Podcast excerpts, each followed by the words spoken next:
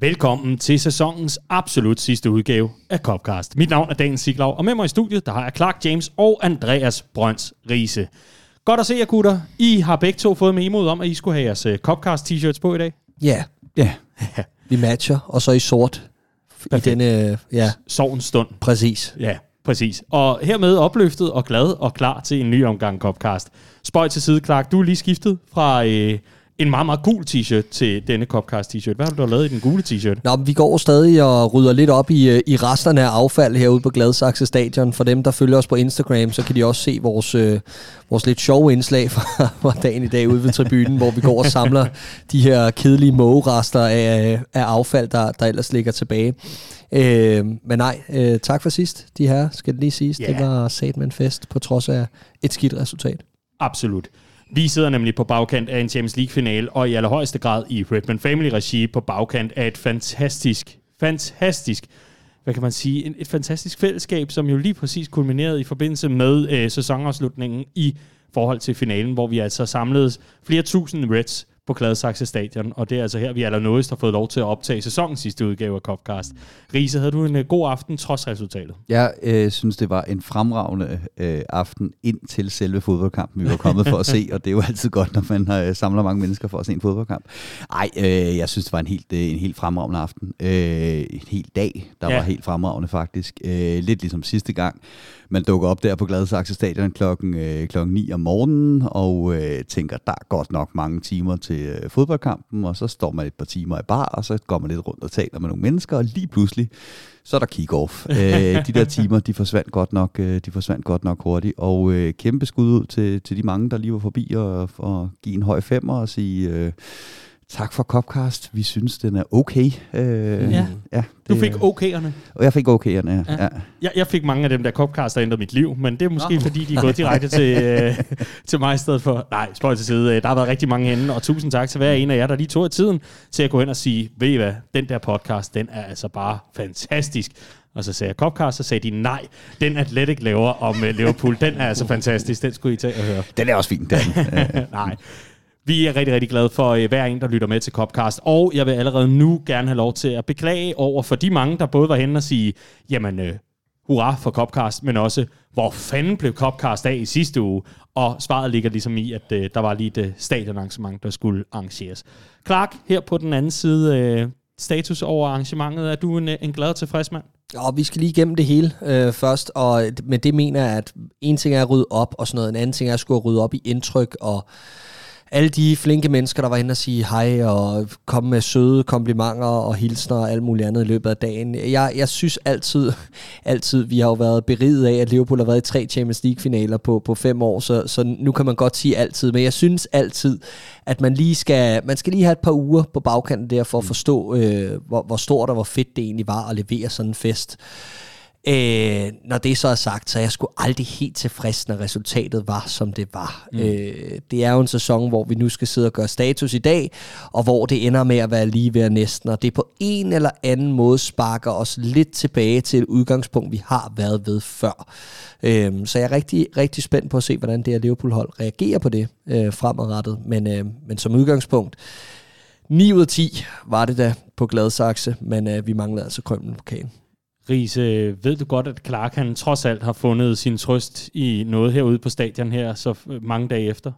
Var der nogen, der havde glemt nogle fadøl? Eller? Nej, jo, det er der også, skulle jeg ellers så sige. Der stod i hvert fald 2.000 liter fadøl op på tribunen, da vi gik i gang med op. Nej, øh, Clark har jo været en tur ned forbi kommunen, og der kan man jo låne noget. Og hvad er det, man kan låne der, Clark? Jamen, jeg har lånt sådan en uh, sådan John Deere, hedder den. Sådan, Uh. en, uh, sådan en lille, hurtig skraldebil, uh, hvor jeg farer rundt, som vejer, uh, jamen det ved jeg ikke, udpeget af Gladsaxe Kommune til et eller andet øh, ja, specialarbejde. Men, øh, men jeg, jeg synes fandme, det er sjovt. Altså, jeg synes det er hyggeligt at drøne rundt i den der.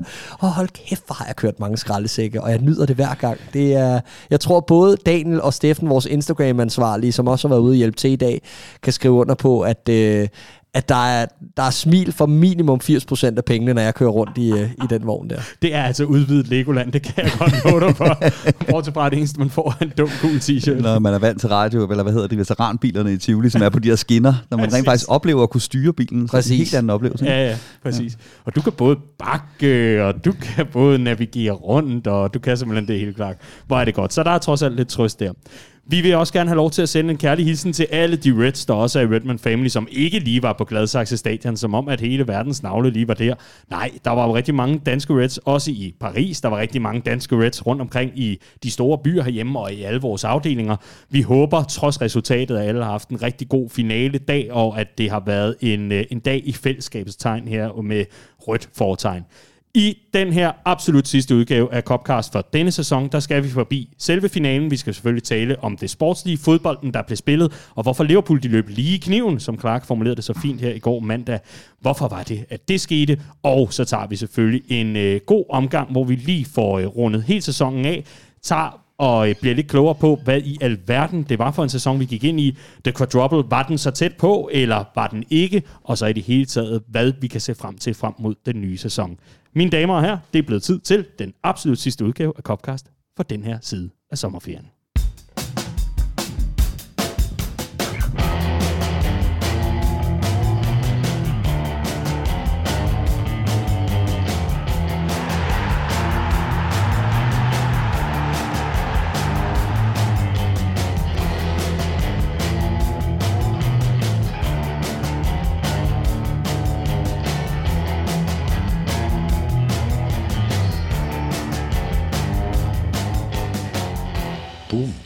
Lørdag den 28. maj mødte Liverpool Real Madrid i Champions League-finalen, der blev spillet i Paris. Og vi kan tale rigtig meget om selve optakten til finalen. Det kommer vi helt sikkert forbi, men lad os da starte med selve fodbolden og starte med et positivt udgangspunkt i og med, at Liverpool jo faktisk havde godt styr på kampen Oder Was. Det er noget af det, vi kommer ind på her. For Riese, hvis du skal lave et par overskrifter, som var du en øh, for eksempel uddannet journalist, som du nu engang er, jamen øh, kunne du så ikke prøve at gøre os lidt klogere på, hvad er det for nogle overskrifter, der er tilbage efter det her opgør mod Real Madrid? Jo, men jeg gik ind til den her kamp med en følelse af, at når vi var færdige med kampen, så var jeg ikke i tvivl om, at vi ville snakke om, at Liverpool havde været bedst set over 90 minutter. Problemet er bare, at vi har set Real Madrid nok gange i dette års Champions League ikke behøve være bedst i mere end fem for at vinde øh, sådan en fodboldkamp. Øh, og det var jo lidt desværre øh, fuldstændig det, der gik i opfyldelse. Ikke? Liverpool var klart bedste hold set over øh, 90 minutter. Vi har de her 24 afslutninger mod Real Madrids 4. Courtois bliver man of the match. Det er også altid et meget godt øh, udgangspunkt i forhold til at vurdere, at Liverpool har været det bedste hold. Øh, men bagefter sad jeg også med den der følelse af, det var jo ikke overraskende, netop fordi vi vidste, at det var det her, der var Real Madrids gameplan, netop fordi vi jo vidste, at det var det her, Real Madrid havde kommet med øh, hele sæsonen, så synes jeg også godt, man kunne tillade sig at være en lille smule øh, skuffet over, at vi ikke fik udnyttet at være bedst i øh, 85 minutter, mere end vi reelt gjorde. Så kommer det oplagte spørgsmål nok på bagkant af, af den analyse fra, fra din hånd her, eller den overskrift fra din hånd. Øh, hvis man godt vidste det, hvorfor gjorde man det så alligevel? Altså, hvorfor løb man så ind i den her, hvad kan man sige, kniv, eller begik de her fejl? Jamen, øh, nu er det også det er jo nemt at sige, at man ved, hvad et fodboldhold kommer med. Under Jürgen Klopp er det jo heller ikke, fordi Liverpool har været det mest uforudsigelige fodboldhold i verdenshistorien, vel? Øh, vi har snakket utrolig meget om, hvad det er, øh, Liverpool øh, kommer med, og det er ikke, fordi modstandernes træner efter en kamp står og smider armene i vejret og siger, åh gud, hvad skulle jeg dog gøre ved, ved det her? Det var jo dybt uforudset. Øh, Real Madrid eksekverer deres gameplan glimrende, og, og det, så kan du være godt forberedt på den, men, men en glimrende eksekveret øh, gameplan, den har altid en chance for at vinde, og det havde, den, øh, det havde den så også her. Men det, der var det mest irriterende, det var det her med, at i 2018, for det er svært at lade være med at sammenligne med den finale, også fordi der var så mange gengangere, der sad man med den der følelse af, at det bare var øh, de kloge, der narrede de mindre kloge, rutinerede øh, hold, der, der øh, narrede et mindre rutineret hold. Og her der havde man jo den her følelse af, at nu burde Liverpool være et rutineret nok fodboldhold til at øh, kunne håndtere at skulle spille øh, en kamp på den her måde mod en modstander, der gik til kampen øh, med det udgangspunkt, som de, øh, de nu engang havde. Og det er jeg ikke sikker på, at jeg synes, at, at, at Liverpool lykkedes så meget bedre med, end jeg havde øh, i forhold til 2018, som jeg havde forventet, at de ville forsimplede overskrifter og øh, forsimplede analyser, det er jo ikke nødvendigvis noget, vi gør os frygtelig meget i, Clark, men øh, en storspillende Courtois, er det ikke bare forklaringen, eller ligger der mere under overfladen? Det er hovedforklaringen. Altså Liverpool øh, har jo styr på kampen i store dele af, af, af de 90 minutter, men jeg tror bare, jeg er skuffet over, at udfaldet blev så forudsigeligt i sidste ende. Øh, at, at Real Madrid nemlig kun har brug for få momenter. Andreas siger det. Øh, vi vidste jo næsten alle sammen godt, at Liverpool ville gå ind og sætte sig på spillet, og at Liverpool over 90 minutter som regel vil være bedre end Real Madrid, og det synes jeg også, vi var på dagen. Problemet er bare, at det, jeg synes, vi gjorde rigtig godt i første halvleg, var, at de gange, hvor Real Madrid ville den anden vej, der stod vi egentlig og var koncentreret i de momenter, hvor det galt. Det var meget tydeligt, at de direkte bolde skulle ned i mellemrummet bag Konaté og Trent Alexander-Arnold, og props til Jürgen Klopp for at vælge den rigtige centerback til mm. den her kamp, fordi Konaté går ind og løser opgaven rigtig fint. Jeg synes, den første advarselslampe kom i første halvleg sidste minut, da vi får den her varekendelse med os øh, på det mål, som vi indkasserer, hvor det er ybersløset, det der foregår nede i feltet. Altså der begyndte jeg at tænke, okay, er vi virkelig klar på at afvise, når det reelle moment kommer i kampen, hvor vi skal være der? Og der fik jeg min tvivl, og jeg synes, vi kommer skidt ud efter pausen. Øh, og så kommer det moment så, øh, og, og, og det var nærmest skrevet i stjerne, øh, sol og måne, at det skulle være på bagerste stolpe bag Trent Alexander-Arnold, at Vinicius Junior han, øh, han dukker op og, og afgør kampen. Øhm, jo, øh, Courtois står en stjernekamp. Jeg læste noget med, at, at deres XG øh, post, øh, hvad var det, post-shot S, øh, XG var, ja. var 3,5 eller noget lignende, hvilket for statistikerne, øh, eller for dem, der ikke er statistikere, lyder helt øh, volapyk, men reelt betyder det, at vi skaber 3,5 chancer, der bør give mål. Øh, ret mig, hvis jeg tager ja, det er fordi normal, på normal XG, der vurderer du udelukkende, hvor øh, afslutningen kommer fra, hvilken mm. type afslutning det er. Øh, men hvis du øh, skovler den øh, forbi mål fra, øh, fra, fra 1 meter, så er det jo 1 XG. Men det som øh, post-shot XG gør, den, det tager højde for afslutningen. Så det var mm. mange mål, du forventer at score efter skuddet er faldet, så mm. at sige. Ikke? Og med andre ord, øh, det er sket meget, meget få gange, at Courtois har været oppe og indkassere så høj en post-goal XG. Mm. Øh, jeg tror, det er sket fem gange over de sidste fire år, og han har minimum indkasseret to mål per mm. kamp i de, altså de gange, det er sket, og mellem to og fire mål per kamp. Så jo, han har stået en helt vanvittig kamp. Men jeg synes også, altså jeg synes, vi gør det til mere end hvad det var, når du kigger i statistikken. Den hedder 23-2, så vidt jeg ved, øh, den, den samlede skudstatistik, som Liverpool vinder kampen med. Men jeg synes jo, vi har Manes øh, afslutning i første halvleg. Vi har to. En halv stor chance til Salah, og en kæmpe chance til Salah. Og så er det også det. Altså, så synes jeg, det bliver sværmen omkring Real Madrids felt og ikke meget andet direkte. Jeg er fuldstændig enig, og det er jo netop det, når vi snakker om det kloge hold, og er mindre kloge, og det rutinerede hold osv., så, så er det jo også det her med, at dine øh, nøglespillere leverer på dagen, ikke? og det er så det, Courtois gør her. Og, og ja, vi har glimrende afslutninger, og ja, det er fantastiske afslutninger osv. Forskellen er så også bare, at, øh, at, at man skal sætte en af dem ind, når man så er en af de, øh, de bærende og rutinerede kræfter på, øh, på, øh, på Liverpools hold. Og så er jeg nemlig i øvrigt fuldstændig enig i det her med, at ja, det bliver 24 afslutninger, og nogle af dem, det er øh, er jo sådan nogle som øh, Keitas fremragende forsøg øh, fra distancen. Øh, de tæller jo også med i den statistik. Men jeg savnede den, den her følelse af, at vi vidste, hvad vi skulle gøre for, for at gøre, øh, for at gøre øh, chancerne større. Fordi øh, jeg skulle for eksempel give karakter til Trent Alexander-Arnold bagefter. Jeg synes, det er hårdt at, at, at give ham ene skylden for det her med, at øh, Vinicius ja, ja, Junior øh, scorer.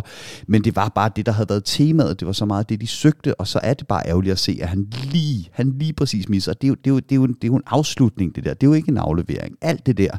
Men han er der bare ikke lige i det splitsekund, hvor, hvor han skal være. Til gengæld, så synes jeg jo, han kommer frem til, hvad, fire-fem glimrende indlæg, hvor man ikke rigtig kan give ham skylden for, at det ikke får en bedre skæbne, det indlæg. Vi er simpelthen bare ikke klar på, hvad det er for nogle løb, vi skal have ind i boksen mod det her øh, Real Madrid-hold, der står i så utrolig øh, lav en blok. Og det er sådan noget, jeg synes, Liverpool har været bedre til før. Altså nu begynder at snakke igen om det her, men så skal vi have en større angriber, fordi når man så slår de her indlæg, så skal der være en eller anden inde i boksen osv. Vi har, vi har fint kunne leve uden den der boksangriber i sæsoner. Vi har bare været sindssygt skarpe på, af hvilke løb hinanden tager for at skabe de rum, der gør, at man kan komme til de helt store direktørafslutninger inde i feltet, og dem savnede jeg godt nok flere af. Jeg synes, det er problematisk. Jeg vil jo sige, jeg er helt enig, det var ikke for at slæde øh, Trent Alexander-Arnold eller hænge ham ud, fordi det kan ske. Jeg tror, det jeg synes, der er problemet her mod øh, slutningen af sæsonen, det er, at de trætte ben er altså begyndt at sætte ind. Og tegnene var der længe før den her Champions League-finale. Tegnene var der, da du kigger tilbage i vores maj-program, og nærmest endnu længere tilbage. Liverpool har været bagud i langt hovedparten af kampene, og nu kunne vi bare ikke rive mere i det mentale, øh, altså i, i hele det mentale i at skulle komme tilbage hver gang. Det kunne vi bare ikke mod Real Madrid. Og no wonder, jeg tror bare, jeg savner den der parathed, der var i Liverpool i mange af kampene i sæsonens første halvdel, og, og, og egentlig også langt ind i sæsonen, hvor man kunne mærke, hvis ikke vi kom ud til første halvleg med lyn og torden, så kom vi i hvert fald ud efter pausen. Og jeg tror, det jeg var allermest skuffet over i den her Champions League-finale, det var, at vi ikke går ud og fortsætter efter pausen med den koncentration, og det vi så i hvert fald i 20 minutter i første halvleg efter Manish, eller de, de minutter omkring Manishs store chance, hvor jeg sad og tænkte, okay, vi vinder den her Champions League-finale. Den følelse havde jeg ikke efterfølgende, og jeg havde den slet ikke efter, vi kommer bagud, hvor vi normalt har haft langt stærkere reaktioner, men det kræver også energi. Det gør det nemlig, og træthed er en, en sjov og pussenøjelig øh, størrelse, kan man sige, kampprogram og alt muligt andet, men det kan simpelthen bare ikke være en analyse i sig selv nødvendigvis her i Copcast. Så jeg skal jo egentlig bare høre jer, ja, hvorfor kan Liverpool ikke score mål, når vi spiller finaler? I hvert fald i den forgangne sæson. Jamen, det er helt vildt. Altså, det er jo vanvittigt, må man, må man jo øh, absolut bare sidde og konstatere. Man, man kan jo sige tilbage på, at Liverpool i samtlige finaler, man har spillet, det værende mod Chelsea af to omgange, og så altså Real Madrid her i, i den forgangne weekend, der er ikke blevet scoret mål i, øh, i ordinært spilletid, i, øh, ja, hvad kan man sige, tillægstid, og i øh, ekstra spilletid, og, og så videre, og så videre. Altså, et eller andet sted, så er der jo også en alarmklokke, der begynder at ringe der, fordi det er jo også, apropos paratheden og det mentale og alt muligt andet, det er jo lige præcis der, man skal slå til. Det er jo i finalerne, man skal vinde, og så er det rigtig fint, at man af to omgange, altså kan trække længste strå i straffesparkskonkurrencer, der bliver talt om øh, mentale, øh, hvad kan man sige, øh, coaches og alt muligt andet med surferbaggrund, og jeg skal komme efter dig. Men, men, men når man står i en Champions League-finale, Riese, så skal man jo også have en offensiv, der dur. Og, og jeg blev nødt til at høre dig. Mener du, at der er noget i den her kabale offensivt i forbindelse med lørdagens opgør, som er gjort forkert, når du ser tilbage på kampen? Jamen, jeg synes, at det er meget tydeligt, at de tre finaler er kommet efter AFCON. Jeg ved godt, det bliver en enormt let undskyldning, men Salah har ikke været den samme spiller, siden han kom tilbage øh, efter det AFCON. Og jeg synes ikke, vi for alvor har kunne få fronttriven til at klikke, og det lyder jo fuldstændig åndssvagt, når man ser på det run vi har haft i ligaen og alt det her.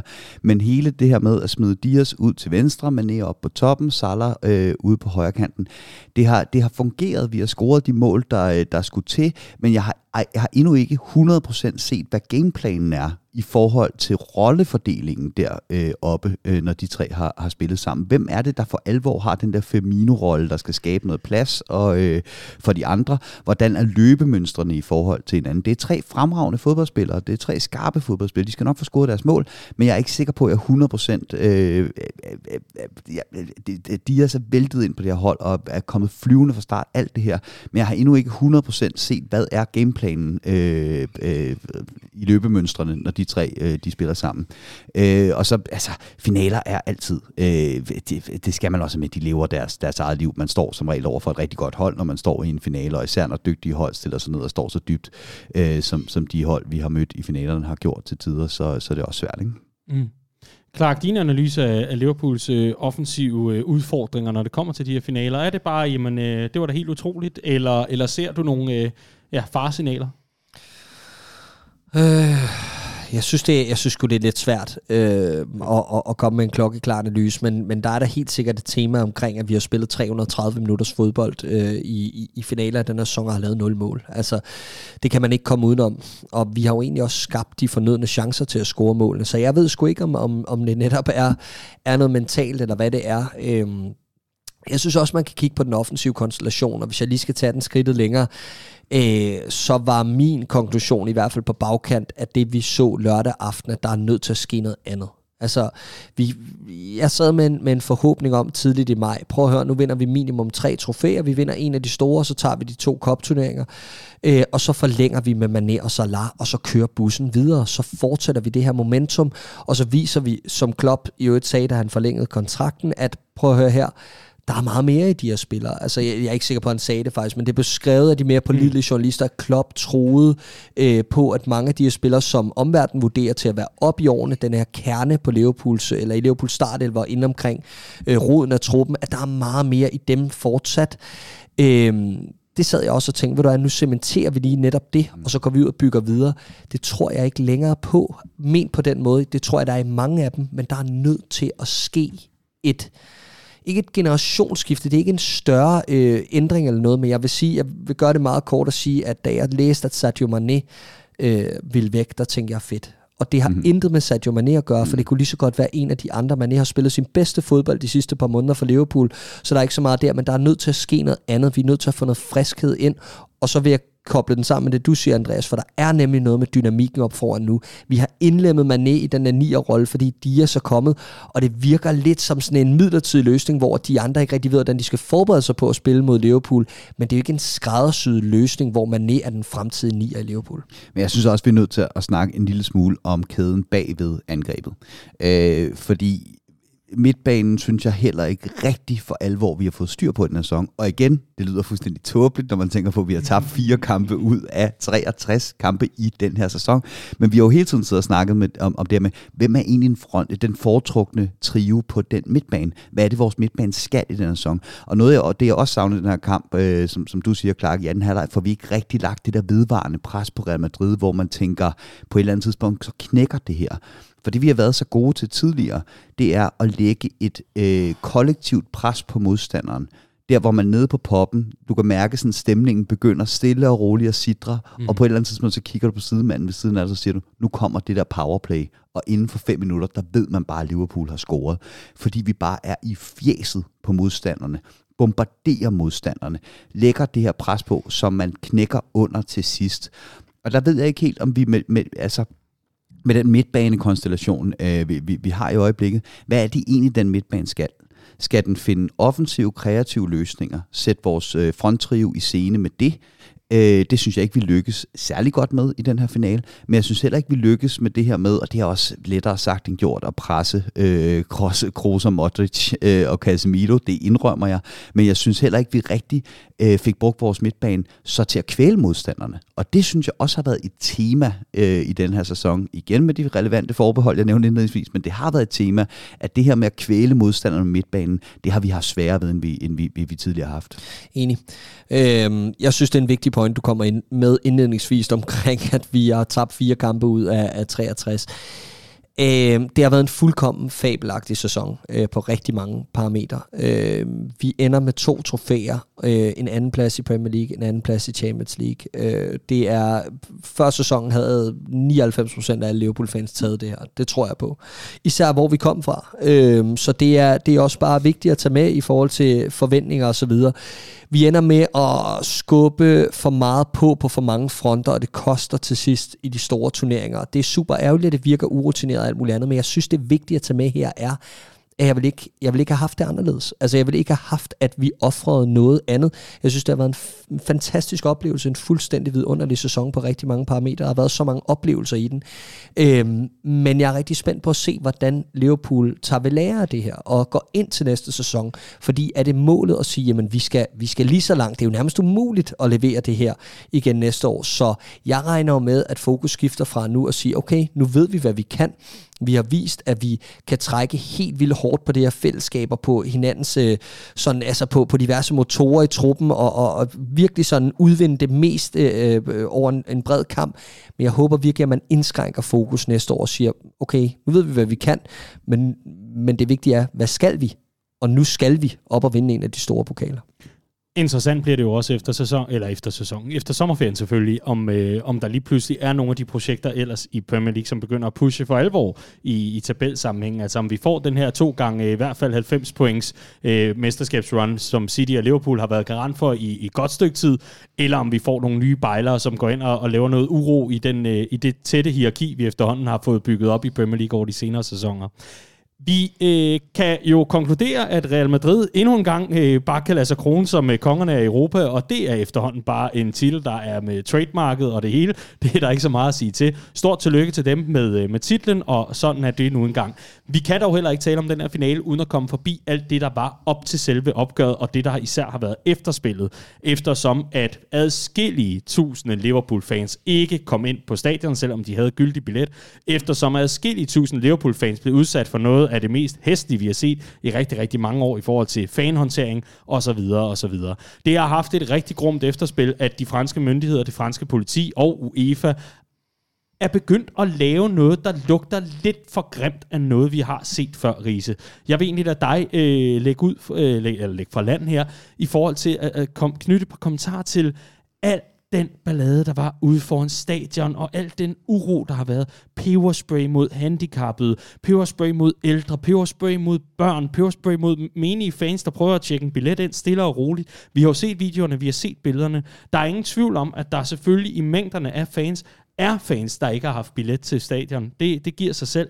Det, det øh, kender vi jo efterhånden øh, en rigelig historie om, men man kan jo ikke bare tørre den af på Liverpools fans i forhold til, at kampen bliver udskudt, og UEFA går ud og siger, det er Liverpool-fans uden billet, der er forsinket, der er årsag til det her. Prøv at knytte på kommentarer til, til hele den her situation, det efterspil, der har været. Jamen det tyder øh, helt åbenlyst på, at øh, den her finale den blev rykket til Paris med tre måneders varsel på grund af det, der skete over i Rusland, hvor den ellers skulle have været spillet. Og det tyder på, at øh, logistikken simpelthen ikke har været planlagt øh, godt nok. De har virket håbløst uforberedt på at skulle tage imod øh, så mange øh, mennesker, der skulle ind på stadion, men også så mange mennesker, der bare kommer til Paris for at, øh, at se en, øh, en, en fodbold fodboldkamp. Øh, og det kan man jo mene om, øh, hvad, man, hvad man vil. Øh, men det, det, det, jeg synes, der er det mest beskæmmende ved det her, det er... Øh, som du siger, der har selvfølgelig været nogen i Paris mm. uden billet, og øh, når man har så mange fodboldfans samlet, så er der selvfølgelig altid øh, brødende kar. Der er dog ikke noget, der tyder på, at det i noget nævneværdigt omfang øh, har været medvirkende til, øh, til de her store problemer i forhold til øh, politiets opførsel på dagen, i forhold til logistikken, i forhold til det. Og derfor så er det jo forfærdeligt, at man så hurtigt er ude med en forklaring øh, fra UEFA, der hedder øh, en masse Liverpool-fans, der kommer øh, sent øh, til stadion, en masse Liverpool med fal- øh, fans med falske billetter, og en masse Liverpool-fans, der, øh, der tilsvinger sig adgang øh, uden billet øh, ind til, til stadion, fordi det er 100% den forklaring, øh, en til en, øh, man var ude med øh, efter Hillsborough øh, tragedien. Nu gik det ikke så galt øh, den her gang, men det der er problemet, det er, at øh, man har været kæmpe, man har kæmpet i 30 år øh, for at få oprejsning efter Hillsborough. Øh, der er rapporter efter Hillsborough, der fuldstændig frikender, fuldstændig frikender øh, Liverpool-fans for at have været en medvirkende årsag til det, der skete på Hillsborough. Men den lever jo stadig derude. Du hører stadigvæk folk, der siger, ja ja, myndighederne gjorde selvfølgelig også noget galt, men var der ikke også noget, som Liverpool-fansene gjorde galt? Og nej, det var der ikke. Alle de rapporter frikender øh, Liverpools fans. Så det er det, der er udfordringen. Der er, når først sådan et narrativ, det er, det er ude at leve. Selvom det bliver skudt ned senere, så hænger det fast i øh, nogle steder derude. Og nu kommer der et, forhåbentlig en, en, en uvildig øh, og, og, og formel undersøgelse af det her, hvor der bliver placeret noget ansvar, hvor man kigger på. Og vi skal også være åbne for, at øh, det kan da godt være, at der har været et, øh, et, et, et mindre kontingent af brødne kar, også i Liverpool øh, fanbasen, helt sikkert. Der er bare ikke noget, der tyder på, at det øh, ikke øh, med alt overvejende øh, sandsynlighed primært i alt overvejende grad skyldes helt horribel håndtering fra, øh, fra arrangører og myndigheders øh, side der. Clark, øh, du har jo set frygtelig mange videoer, ligesom Risa og jeg mm. også har, af, af de her situationer ude foran stadion. Vi ser øh, lokale, jeg er lige ved at kalde dem banditter, men i hvert fald øh, nogle, øh, nogle skiderikker, som øh, altså overfalder Liverpool-fans, lokale franske mennesker, som simpelthen bare øh, går, går mok og begynder at slå løs på Liverpool-fans, frarøver dem billetter, frarøver det ene og det andet. Masser af uro, politi, der ikke kan håndtere noget som helst. Peberspray i, i vildens sky, og peberspray bare for pebersprayens skyld. Øh, voldelig håndtering osv. osv. Altså dine kommentarer i forhold til, øh, til det, vi har set, og, og efterspillet, der er i gang nu? Øh, ulækkert, og jeg er øh, helt og aldeles enig med Andreas i hele udlægningen. Øh, jeg, jeg er egentlig lidt rystet over, at et, et så øh, øh, velfungerende land på så mange parametre som Frankrig, et så stort land som, og en så stor by som Paris, ikke kan håndtere sådan en begivenhed og virker så øh, øh, usmarte i måden at dirigere fans i den rette øh, strøm til stadion og så videre, så man, så man simpelthen skaber flaskehalse. Der er jo de her billeder med folk, der er ved at blive klemt øh, til, til døde. Det er jo fuldstændig forfærdeligt at se. Altså folk, der er nødt til at kravle oven på hinanden over mure for at komme fri. Altså det var virkelig, virkelig nogle skrækkelige billeder, som netop vagte minder om noget, noget rigtig grimt, vi har set før. Øh, så øh, jeg, jeg er rystet, og jeg, jeg er selvfølgelig lige så rystet øh, over det her efterspil, som er, at man netop tyrer til de her forklaringer, i stedet for at tage sin opgave seriøst i at undersøge, hvad det er, der er sket, før man skaber et facit. Øh, og det stinker jo rigtig langt væk af, at man godt ved, at man har begået en fejl fra UEFA som myndighedernes side. Øh, jeg, jeg er så til gengæld på den anden side øh, rigtig, rigtig øh, glad for at se øh, den måde, diverse britiske journalister især har sat pres på. Øh, de, øh, den, franske, ja, den franske delegation er også journalister, men også myndigheder osv. i at øh, fremlægge videomateriale fra dem, der har været der, fremlægge beretninger om, hvordan de havde oplevet det. Øh, øh, ligeledes at vores klub i, øh, igennem vores ejerstand har været ude og sige, okay, vi tager afstand fra det her ministre og andre ligesom har sagt i netop den her tråd med, at når men det var altså den her udlægning, vi går med på, at Liverpool-fans ligesom mødte op uden billetter og alt det her, men, men at vi, vi frasiger os det her og siger, ved du hvad, det finder vi os ikke i. Øhm, så jeg, jeg, jeg er rigtig glad for at se, at, at der kommer en trodsreaktion meget, meget hurtigt, og øh, nu er jeg spændt på at se, hvordan det, hvordan det lander, fordi historien er jo også, at, at mange af de her øh, franske medier, som gik med på historien, øh, umiddelbart er begyndt at backtracke i, i, i forhold til det her og stille spørgsmålstegn ved håndteringen. Og det skal lige sige, der er også nogle citater ud i dag øh, fra øh, nogle ansvarlige franske politi, som lægger afstand til det, som øh, politikerne siger. Øh, de franske politikere, der har været ude at sige, at de, øh, det var politiet, der gjorde, at det gik værre, og det hele handler om, øh, om Liverpool-fans, og, og det seneste, der er sket, så lige inden vi gik på, det er, at nu, nu begynder man også at kritisere Klopp for sine udtalelser med, at man skulle til, til Paris, om man havde billet til kampen, eller alt det her, man prøver det her øh, med at få, få skudt skylden over på alle mulige andre, øh, fokus væk fra, fra en selv. Men lige præcis, som du siger, der er franske journalister, der er der, til synligheden også øh, øh, folk inde i det franske politi, der er imod den her, øh, den her udlægning. Øh, og det er rigtig, rigtig, øh, rigtig fint at få det på, på banen øh, så hurtigt her. Men, men udfordringen er bare det der med, at, øh, og, det, og det der jeg er mest skuffet egentlig, det er, at øh, vi skal til det her igen, hvor jeg nu også ser fans af andre klubber, som er rigtig villige til at købe den her historie om, at nu er det også bare Liverpool-fansen igen, og ikke mm. kan forstå, det er fucking alle fodboldfans, det her, det handler om. Præcis. Øhm, som, som der er flere, der har påpeget dermed, turning, turning supporters into customers. I hvilken anden branche tager du folk, der har betalt i dyre domme for deres livs oplevelse og sprøjter dem til med peberspray og tårgas, når de åbenlyst ingenting har gjort, som det er tilfældet på så mange af de videoer, der er, der er kommet ud. Det er jo kun fordi, man anser fodboldfans for at være et ganske særlig folkefærd med en ganske særlig risikoprofil, og det burde vi bare være så langt væk fra. Heldigvis, og det der er den helt store forskel i forhold til, til de her skrækkelige øh, hændelser, vi, var, vi har set øh, vores, vores fanskar været udsat for tilbage i 89. Den helt store forskel er, at nu er der så mange, der alle, alle har en smartphone i lommen, og heldigvis er der så mange videoer, der florerer nu med billedmateriale og beviser øh, for, hvordan det er, det er foregået. Øh, og det kan vi jo allerede se, os der bare for eksempel havde travlt herude på Gladsaxe, og andre, der var til Champions League finalefest, andre steder først fik kigget efter dagen, øh, dagen derpå, og, og set, hvad der egentlig var foregået. Lynhurtigt får man jo et billede af, hvad det er, der er sket, fordi beviserne er klokkeklare. Du ser politi være fuldstændig overaggressiv med de her peberspray, som du øh, så, så fint beskriver, Daniel, øh, og, og, og, og mange andre ting, de her flaskehalser, alt det her ubehagelige, det ligger meget, meget tydeligt sort på hvidt derude,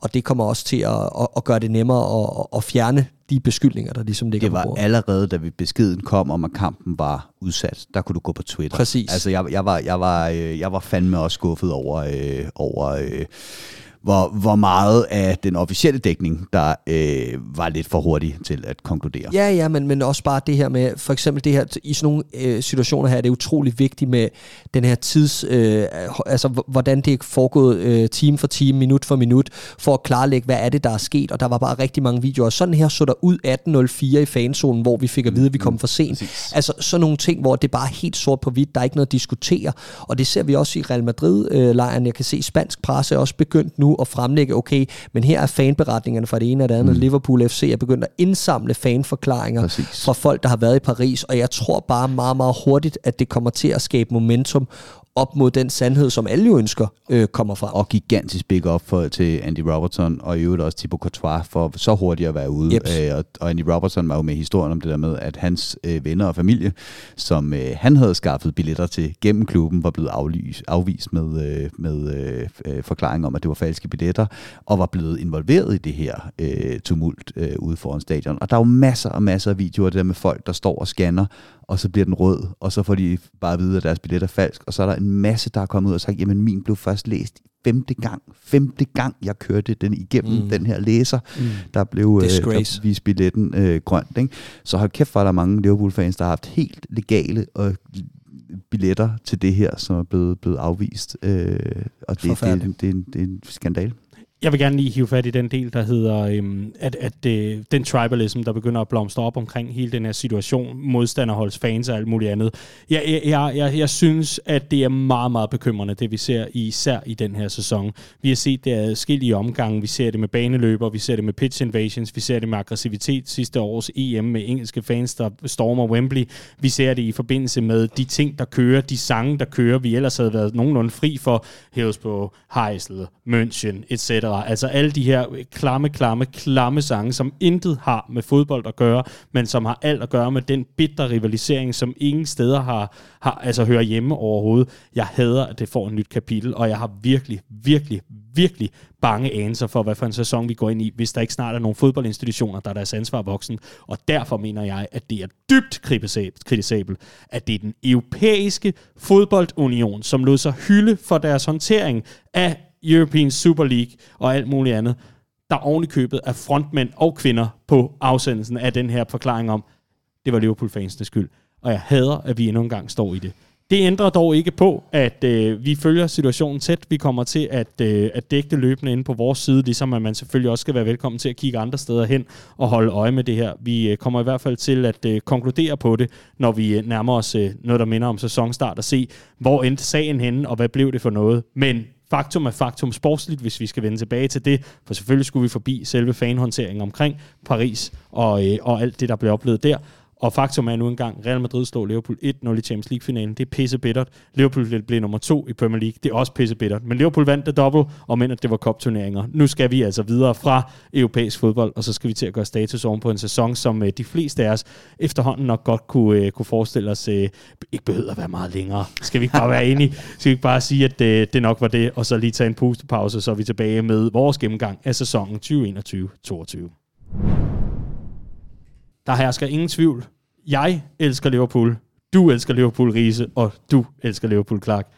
Men vi er efterhånden også der, hvor vi siger, nu er det også rigtig fint at begynde at finde badedyrene frem og øh, begynde at tjekke ind på diverse resorts, fordi nu skal vi have sommerferie. Var det ikke øh, Klopp, der sagde, at øh, fodbold er som en, en god ven? Hvis man ses en gang imellem, så er det altid hyggeligt. Hvis han står ude foran din dør hver dag, så på et eller andet tidspunkt, så bliver man også træt af ham, ikke? Jo, præcis. og det skader med mig for, at kampprogrammet har været i, i hvert fald i 2022. Vi skal gøre status oven på en øh, noget nær uforglemmelig sæson, hvor vi virkelig så et Liverpool i mange forskellige kapitler og faser. Vi kommer ikke til at gøre det slavisk på nogen måde. Vi kommer tværtimod til at kaste det hele op i luften, og så ellers bare øh, konkludere løs og, og tale løs, fordi Riese, man, man kan jo på mange måder sige, at øh, øjnene var lidt rettet mod Liverpool. Der var allerede flere, der begyndte at øh, afskrive det her Klopp-dynasti, og i hvert fald øh, Klopp-æraen efter øh, den seneste sæson med corona og skadeskrise i midterforsvaret. Jeg skal komme efter dig. Men øh, når du nu ser tilbage og ser tilbage på en, en sæson, der starter i august, og som Liverpool så ellers går, øh, går i gang med, hvad ser du så egentlig som øh, de tydeligste ting at øh, fremhæve fra i hvert fald sæsonstart og de første par måneder? Øh, jamen, det er umuligt at snakke om den her sæson, uden netop at tage udgangspunkt i, hvad det var for en sæson, man skulle rejse sig fra. Øh, og det synes jeg godt, man kunne mærke i, i starten af øh, sæsonen. Øh, jeg tror, var det Gary Neville, der var ude og sige, at, at stemningen er bare en anden omkring Liverpool nu, og den der følelse af uovervindelighed, øh, som skræmmer folk, øh, når man kommer på Anfield, øh, den er forduftet, og troen er der heller ikke, øh, og så videre. Øh, og jeg kan huske, at jeg sådan tænkte, ja, men det du mærker nu, det er forbehold, Gary Neville. Og øh, de holder ikke så længe, hvis Liverpool vinder fire kampe i streg. Så er vi klart den supporterbase i verden, der smider dem hurtigst. Øhm, så lad os håbe, vi, vi kommer op og ride på den der bølge øh, relativt hurtigt.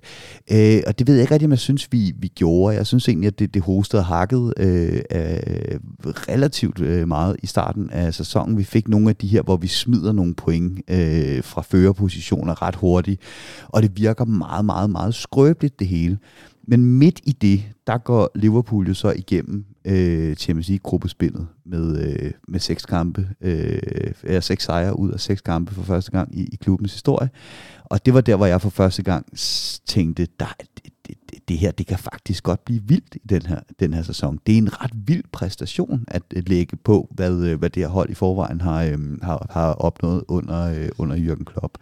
Øh, så så det, var, det var ligesom efteråret for mig. Det var, det var, det var lidt delt i to. Jeg synes, at vi lignede ikke et hold, der over 38 kampe skulle udfordre Manchester City, men jeg kunne godt se os øh, lave noget, noget fedt i nogle pokalkampe, hvor det mere er one-off øh, præstationer. Ja, det synes jeg også, at jeg kan huske fra jeres analyser, at, øh, og i hvert fald jeres forudsigelser, at øh, vi kommer til at lave noget spændende i Champions League. Så må vi se, hvad der sker i ligaen.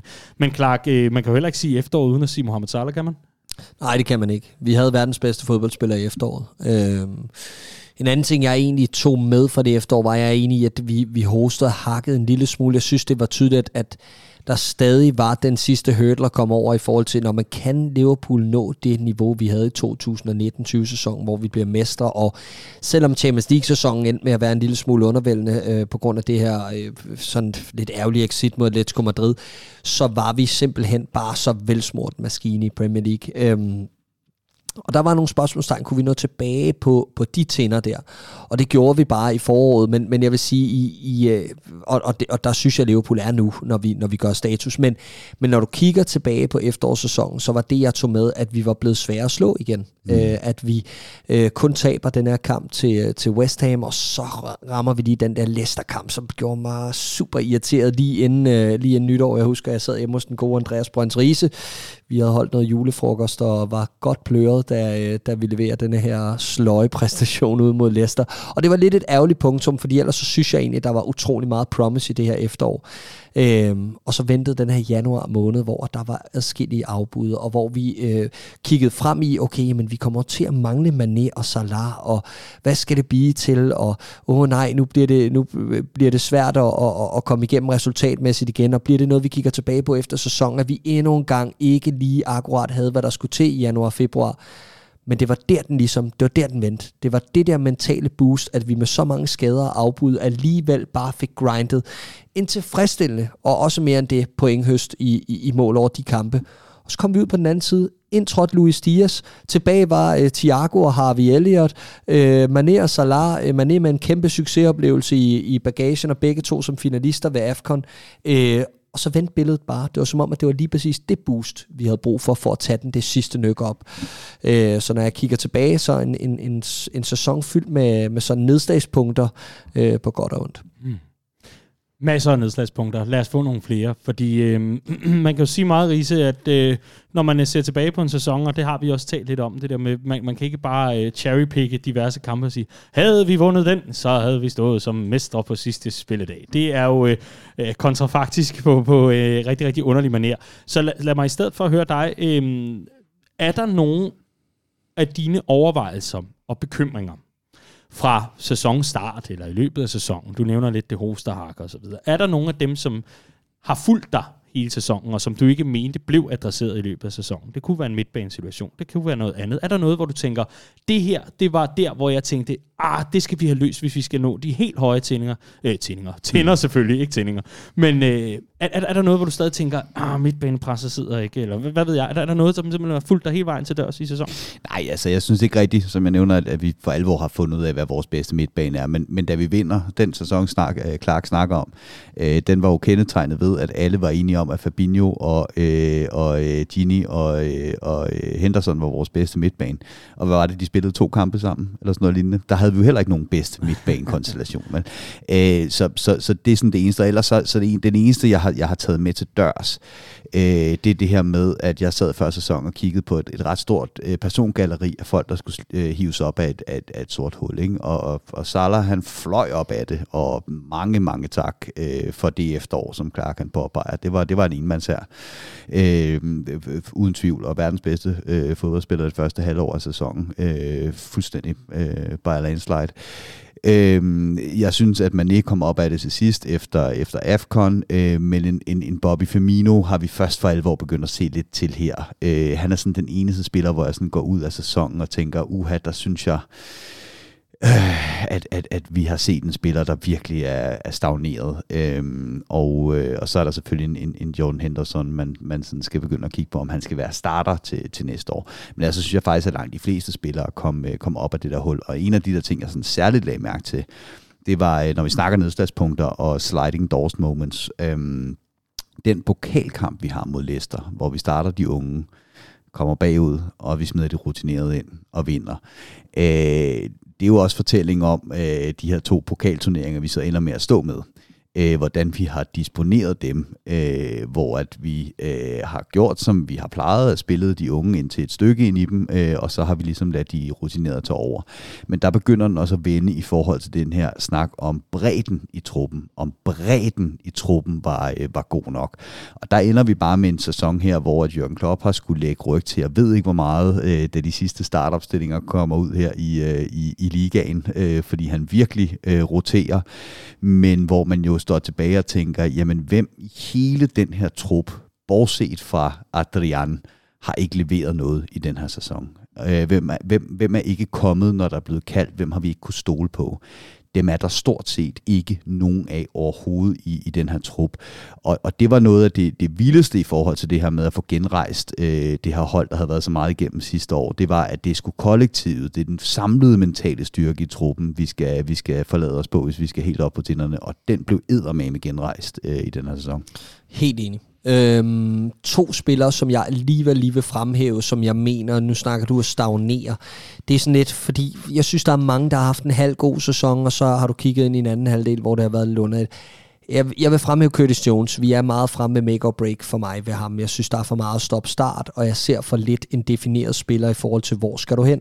Øh, jeg synes ikke længere, han... Øh, ikke længere, det lyder hårdt. Men jeg synes ikke i øjeblikket, at han øh, beror på de kvaliteter, han er bedst til. Øh, han gør ikke de ting, han er bedst til. Han søger ikke de øh, situationer, hvor han kan excellere.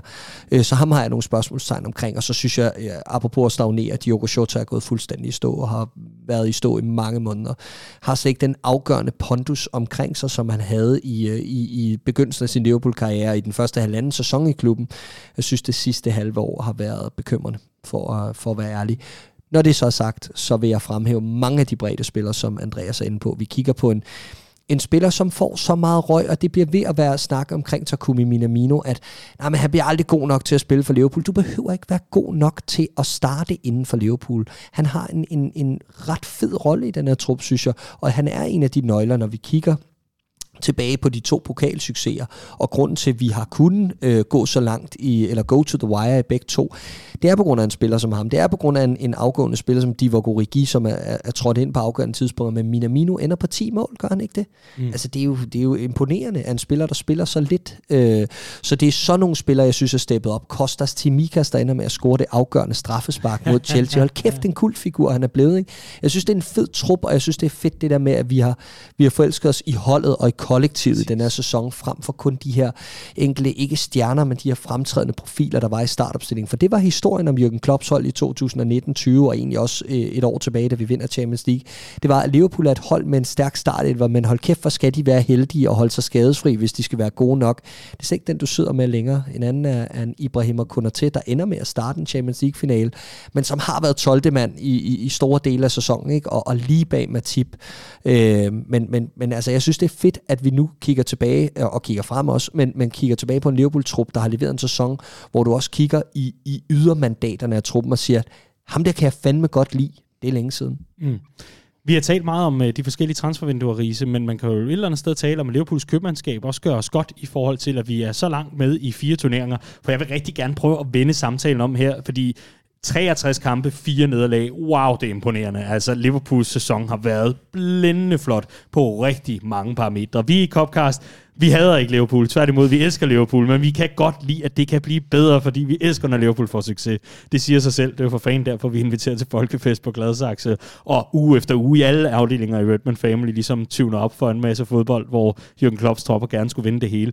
Men jeg synes et eller andet sted også, at øh, vores transfervinduer, i hvert fald de seneste to, jo også har været meget definerende her, Risa. Altså Ibrahim Konaté, der kommer til og løfter sin, øh, sin del af byrden, og er, er en super pålidelig spiller, som indtil Champions League-finalen ikke havde tabt med Liverpool. Kan det passe? Mm. Ja, tak. Ja. Ja, vi kigger over mod øh, Redmond Rainman herover, men øh, det er den ene. Og den anden er jo signingen af Luis Diaz. Lige pludselig, bum, så kom, får vi altså lige præcis det, den lyn og torden, vi skal bruge i en offensiv, hvor den ene er gået lidt i stå efter AFCON, lidt meget i stå, og Shorta er sådan lidt øh, svært at blive klog på, og så kommer Luis Diaz altså bare ind og flækker hele ligaen og så videre. Det behøver jeg ikke at sige på dansk, men halløj, lige pludselig er der altså noget også i øh, rekrutteringen, hvor man godt kan se, at Jürgen Klopp jo også bygger på det her hold. Ja, og, og to meget forskellige historier, som også er på hver sin måde fortællingen om, om Liverpools øh, rekruttering.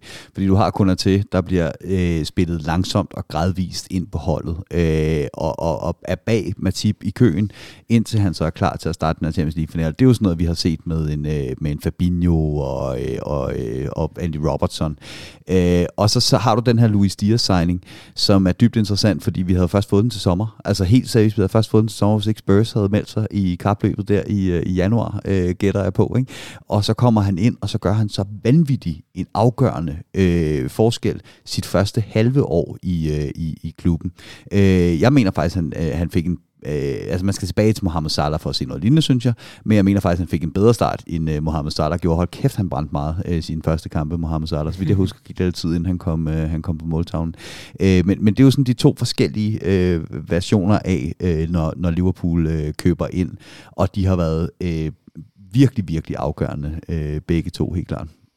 Jeg synes, en unsung hero, du skal også have lov til at sige noget omkring de to køb, hvis det er, Clark. Men det er mest, fordi jeg gerne vil have nævnt en masse navne, en masse... Nu har vi taget det med lidt negativt foretegn, så vil jeg gerne have positivt foretegn. Slumberger, selvfølgelig vores gode doktor Andreas Slumberger, mm. som holder spillere i gang. Jeg skal ærligt indrømme, at jeg sagde, nu er det simpelthen farvel og tak til Joel Matip øh, sidste sommer. Sagde, nu, nu gider jeg ikke mere. Vi havde brug for ham, han var ikke klar. Det var han så hele den her sæson, og hvilken verdensklasse spiller vi har haft ned i mm. det forsvar sammen med Van Dijk. Jeg æder mine ord, og så vil jeg bare fremhæve ham som en af de helte, der øh, absolut godt kan, kan tage noget af æren for en fantastisk flot sæson for Liverpool. Ja, imponerende, at, at vi har holdt mange af de spillere klar, som egentlig havde store skadesproblemer før. En anden Naby Keita, at han er så, at han så er blevet en anden spiller, og ikke har leveret på, på nær lige så højt niveau som Joel Matip, det er, det, det er lidt noget andet. Alex Oxlade-Chamberlain har heller ikke døjet med skader på samme måde som tidligere, har heller ikke leveret på et niveau, der, altså, der er vel ingen, der er i tvivl om, at hans tid i klubben render ud så småt. Øh, men, men jeg synes, det er imponerende, det arbejde, Slumberger har lagt på den måde, øh, og, og vi kender jo ikke hele lægestab, men det er ligesom ham, der sælger overskrifterne i forhold til at være det her bindeled mellem, når spillere kommer tilbage fra skader, hvordan vi forbereder dem til at blive kampklar. Og der er tydeligvis noget der med, at der er nogen, der ikke render ind i samme øh, øh, mønstre af, nå, oh, der gik min baglovsskade sørme op igen. Der bliver altså der bliver forberedt bedre i forhold til at få spillerne kampklar, og det synes jeg helt sikkert er fedt omkring de to spillere. Jeg har det sådan med Luis Diaz. Jeg synes, han minder mig lidt om Luis Suarez i hans måde at, at falde til i klubben på. Det her med, at du det kunne... bare før klub, ikke? Men jeg er enig. Jo, jo, jo. Ja. ja. Men, men du kunne instantly øh, se, at der var en spiller der, som var noget helt specielt. Og så havde man den der med, ja, men slutproduktet og sådan noget, men der er ingen, der rigtig er i tvivl om, det kommer. Øh, og jeg glæder mig utrolig meget til at se ham med, med, med en fuld preseason bag sig. Men der er lige pludselig nogle spørgsmålstegn omkring, hvordan den her Liverpool-trup skal balanceres. Øh, og, og jeg tænker ikke så meget i, i, i det brede spektrum, men jeg tænker mere omkring startelveren, og hvordan skal det her Liverpools hold spille fremover. Fordi hvis man er han vil væk, hvad så? Og du spurgte lidt ind til Daniel, altså har der været nogle, nogle, nogle sådan ting i løbet af sæsonen, som er hængt ved? Jeg synes, vi mangler at identificere er den sidste midtbanespiller. Der er ikke nogen, der er i tvivl om, at når Fabinho øh, er klar, så starter han på det her Liverpool-hold. Det skal han også. Øh, når Thiago er klar, så starter han på det her Liverpool-hold. Det skal han også. Hvem er den tredje mand på den her midtbane? Og det glider også lidt over i fortællingen omkring Thiago, fordi apropos skader, han er måske den eneste, vi ikke har formået helt at reparere på, så han holder sig helt fri af det over en hel sæson. Øhm, så, så hvad er det for en type? Vi kædes lidt med nogle forskellige. Skal det være endnu en boldvindende midtbanespiller, ala Fabinho, eller skal det være en mere kreativ en af slagsen, eller en, en målscorer fra midten, eller hvad er det for en, vi identificerer? Det synes jeg er Liverpools helt store rolle. Og jeg synes, det er ret interessant med, at de her to, der er kommet ind i Konaté og i Dias, de er netop kommet ind og har tilført noget til den her uh, Liverpool mm. Det var typer, vi ikke havde i forvejen. Uh, hele det her med, øh, med, med Rob, øh, hvad hedder det, Trent, der er så offensiv, og man kan ramme bag ved ham, det er jo grunden til, at vi har brug for sådan en som til, en, der kan vinde de der mand-mand-dueller øh, på store områder, øh, fordi vi har ikke tænkt os at lægge bånd på trend. Det vil være fuldstændig åndssvagt at gøre. Øh, Luis Dias, der lige præcis har det her øh, lidt mere flair-betonede, som vi har været inde på, meget bedre link spillet end vores to andre øh, fløjbananer derude, som i den grad er nogle guddommelige fodboldspillere, men, øh, men at have en fløjspiller, der på den måde kan gå begge veje i sine driblinger og drible med hovedet oppe og har lidt større overblik, det har været en meget øh, kærkommen øh, tilføjelse. Og så er jeg jo helt enig, at noget af det, jeg synes, der er, der er interessant at, at tænke på, det er det her med, vi har haft en sæson, nu nævner vi det lige igen, fire nederlag i 63 øh, kampe skal vi ikke øh, blive enige om, det er svært at finde noget at brokse over, men jeg er ret sikker på, at vi kommer til at se nogle ændringer til sommer. Og jeg tror, det er øh, lidt ligesom i 18, hvor at man kigger på et øh, Liverpool-hold, der er på en opadgående kurve, helt klart, øh, men hvor at den her Champions League-final mod Real Madrid, den i den grad udstiller, at midtbanen er for statisk. Øh, og man går direkte ud og hiver en øh, Fabinho og en, øh, en Navigator. Øh, og jeg tror, at det er øh, det samme, vi skal øh, vi, vi, vi kommer til at se øh, efter den her sæson. At det har været en fantastisk sæson, men, men der skal nogle ændringer til, og det tror jeg også, man har kunne se i den her Champions League-finale, selvom Liverpool var, var det bedste hold. Og lige præcis som vi er inde på, hvis man er smutter, øh, så kommer der et helt naturligt generationsskifte op foran, hvor vi skal til at vurdere, hvad er det så for en type offensiv, vi skal have nu. Og på midtbanen, der er helt enig i, det bliver første prioriteten for, for, for Liverpool, det her transfer. Det er jeg stensikker på, det er at få den der manglende brik på midtbanen, som vi i et eller andet omfang har haft øh, hele den sæson. Og jeg glæder mig til at se, hvem det bliver, fordi ja, ja det, det, det kommer til at blive prioriteten. Spørgsmålet er, om det bliver sådan en, hvor at nu kan man sige, at vi har snakket Tchouameni, vi har snakket Jude Bellingham, det er de to spillere, der meldes som interessante for Liverpool. Det er to vidt forskellige spillere, apropos det her med, hvad er det for en spiller, vi vil identificere. Jeg tror, vi får brug for begge to, ikke på én gang, men vi får brug for de to typer løbende for at udvikle midtbanen. Så jeg tror egentlig umiddelbart, at planen har været, at vi nupper den ene nu, og så nupper vi den anden næste sommer, men lige pludselig er der kommer konkurrence om begge to, og øh, blandt andet fra en klub, der ikke ved, hvad financial fair play betyder. øh, så, så, så det bliver svært, øh, men, men, men jeg tror, der, der, der er en proces i, øh, i, i at, at, at lave det generationsskifte over flere gange, fordi den her Liverpool midtbane er også med, med en Thiago på 31, en Jordan Henderson på samme alder, og så videre, og så videre. Fabinho er jo heller ikke ung længere, øh, går ind i sin bedste år nu her, så der vil helt klart være noget med, at der er nogen, der skal ind over tid. Øhm, men jeg synes også bare, at nogle af de her tendenser, som du er inde på, vi så i Champions League-finalen, som netop er, det er jo ikke, øh, altså man sidder og tænker udtur, 23-2 eller 24-2, eller hvad du siger, den bliver i... 24-4. 24-4 i, i afslutninger. Det, det, er jo, det, altså, det er jo klokkeklart, at der har været et hold for at spille fodbold, og andet, der ikke har. Men faktum er altså også, at det er jo ikke tilfældigheder, at nu snakker vi, at Liverpool ikke scorer i finaler. Det er en ting. En anden ting er, at Liverpool har slået 0 top 4 hold i Premier League i den her sæson. Øh, vi, vi vinder ikke nogen af de her øh, øh, finaler som bekendt, men, men, men det er jo otte kampe sammenlagt, når du lægger de to Chelsea-kampe med. Og så Real Madrid-kamp oveni, så er det ni kampe, vi ikke vinder mod top 4 ja, ja. og i finaler. Altså, der, der er jo noget, der mangler på det her Liverpool-hold, når vi spiller mod de bedste hold, og det koster. Du kan ikke gå efter de helt store titler, og ikke slå de hold omkring dig overhovedet. Og så kan man sige, i, i Premier League, øh, der taber vi heller ingen af dem. Vi spiller jo alle seks uafgjorte, og det gør vi også i to af de her finaler. Men det er jo ikke nok, hvis du vil op og vinde. Og der mener jeg jo, at netop det her, du snakker om med, med den her statiske ting omkring midtbanen, der skal ske noget uforudsigeligt med det her Liverpool-hold, og, øh, og det glæder mig til at se, hvad bliver. Og det er jo bare sjovt, at det er lidt af en blanding af de to seneste sæsoner, fordi da vi taber i øh, 18, øh, så er det ikke de to seneste sæsoner, øh, men da vi taber i 18 i Champions League-finalen, der går vi ud og køber ind. Da vi taber mesterskabet med et point til City, der siger vi, vi er så tæt på, og det, der skal bringe os det sidste stykke vejen, det er, at vi arbejder internt med de sidste marginaler i truppen. I år har vi jo faktisk gjort begge dele vi har både tabt Champions League-finalen til Real Madrid, og vi har tabt mesterskabet med et point til øh, City. Øh, så, så den kan jo øh, på udgangs, udg, i udgangspunktet kunne, kunne man sige, at den kan gå begge veje. Men jeg er bare overbevist om, at vi får sådan en, øh, en sæson, hvor der skal lidt ændringer til. Og blandt andet fordi, jeg altså, forstår I, hvad jeg siger, hvis jeg siger, at det har, det har på en eller anden måde været en lidt klimaksløs sæson. Øh, vi har banket United øh, 9-0 sammenlagt, men har kæft for var United også dårlige, og det er ikke for at tage noget for det. Vi har banket Everton, det er også dejligt, men har kæft for var de også dårlige.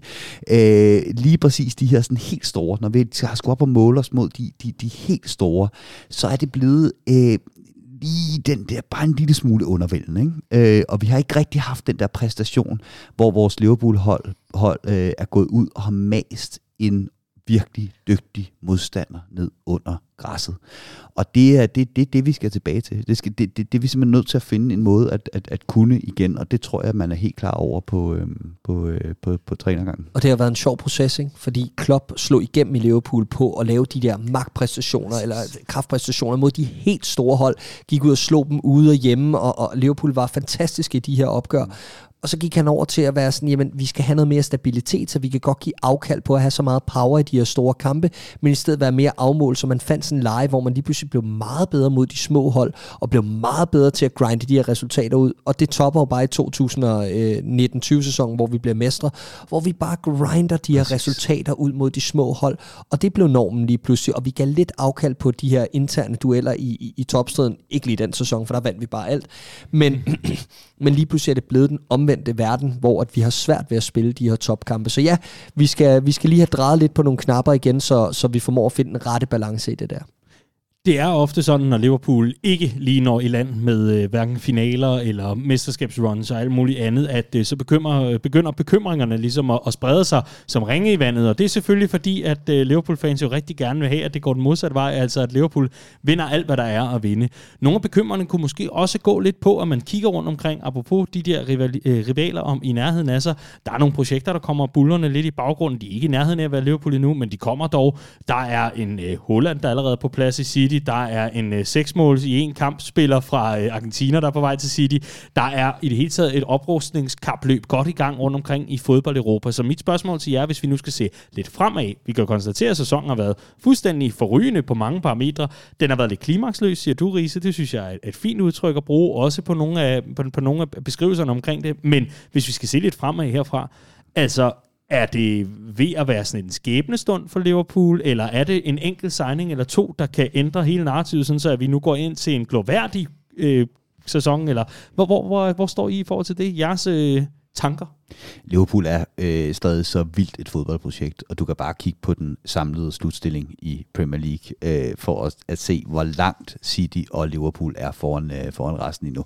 Og det skal ikke blive en sovepude. Altså absolut ikke øh, skal det blive en sovepude. Øh, Premier League er vanvittigt kompetitiv. Øh, der kommer ro på bagsmækken i Chelsea, så må vi se, hvor mange penge den nye ejer kommer med i forhold til, hvor øh, mange penge den, den gamle havde. Der er nogle okay projekter i, øh, i, i nogle af de andre traditionelle store klubber. Der er det bare sådan, sådan. Det ved vi jo også selv, hvor vi var, da Klopp kom ind, og hvor få rigtig gode transfervinduer man skal have, før man kan rykke en klub af den størrelse, som nogle af vores konkurrenter altså trods alt stadig er markant. Øhm, så så der, er ikke nogen, øh, der er ikke nogen tvivl om, at, at, øh, at, at Liverpool er, er, er foran konkurrenterne lige nu, øh, uden at det skal blive en, en, en sovepude. Om man så skal gå ud og smide de helt store øh, boks, øh, eller om man øh, skal øh, tro på, at man har løsningerne internt. Det er jo noget af det, som, øh, som, som Jürgen Klopp øh, har øh, fået skæld ud for at gøre det. Se, øh, den, altså prøve at finde løsninger internt, når man har følt, at der var brug for store transfers, og så var der det i virkeligheden ikke. Øh, men jeg tror, det er den her sommer, at, øh, at, at Liverpool går på øh, lidt større indkøb. Vi skal, ud, vi skal ud og hente fire spillere. Fordi hvis vi skal med Mané, så henter vi formentlig en ung højreback i Aberdeen. Vi henter Fabio Carvalho. Og så er der de to tilbage, den 8 og den erstatning for Sadio Mane. Øhm, og så tror jeg egentlig, at den her Liverpool-trup er klar til at køre igen. Og jeg, jeg, jeg gider ikke det der med at nævne navne, fordi jeg sidder på en eller anden måde og tænker, prøv at høre, du er inde på det her med rekruttering igen, lige har fået et nyk op. Vi kigger på mange af de spillere fra sidste sæson, som vi henter, hvor der blev sagt efter sæsonen, ah, så, så, så stoppede det vist også med Liverpools momentum omkring re- rekruttering, men du kigger bare på navnene. Shota har leveret scoringsmæssigt, er så mm. gået lidt i stå nu her. Thiago er lige pludselig blevet den spiller, vi forventede og en Kostas Timikas er blevet noget nær den perfekte drømme backup på, på en venstre position øh, man, kunne, man kunne ønske sig. Ikke? Øh, så, så vi har momentum på den del, og derfor gider jeg heller ikke nødvendigvis blande mig for meget, men hvis vi kan identificere lige præcis de fire, øh, nu har vi to af dem, øh, formentlig Ramsey, Aberdeen, øh, Carvalho, og så de to, der skal ind og agere, i hvert fald skubbe til startelveren øh, på de positioner, i hvert fald have en fremtidig startelveren på en 8 og op foran, så er vi rigtig langt. Mm. Vi får jo aldrig Jürgen Klopp til at indrømme, at han har brug for nye spillere. Fordi han vil jo til hver en tid værne om sit kollektiv, og til hver en tid sige, at de spillere, han har til rådighed, det er det absolut bedste, han overhovedet kunne tænke sig, og det burde, burde ikke være anderledes. Alligevel så ser vi jo alligevel Jürgen Klopp sige farvel til forskellige spillere, og ikke kæmpe nødvendigvis øh, frygtelig meget for, at en kontraktforlængelse falder på plads. Så jeg skal jo egentlig høre dig, Riese. Altså sådan en signing som Luis Diaz, det var jo netop, det er nu, eller også ender han i Tottenham, og så vælger man at slå til. Og det er også en signing, som går ind og giver den elektricitet og den power, vi har brug for i løbet af et, et meget, meget, øh, hvad kan man sige, øh, spækket forår, når det kommer til, til kampe.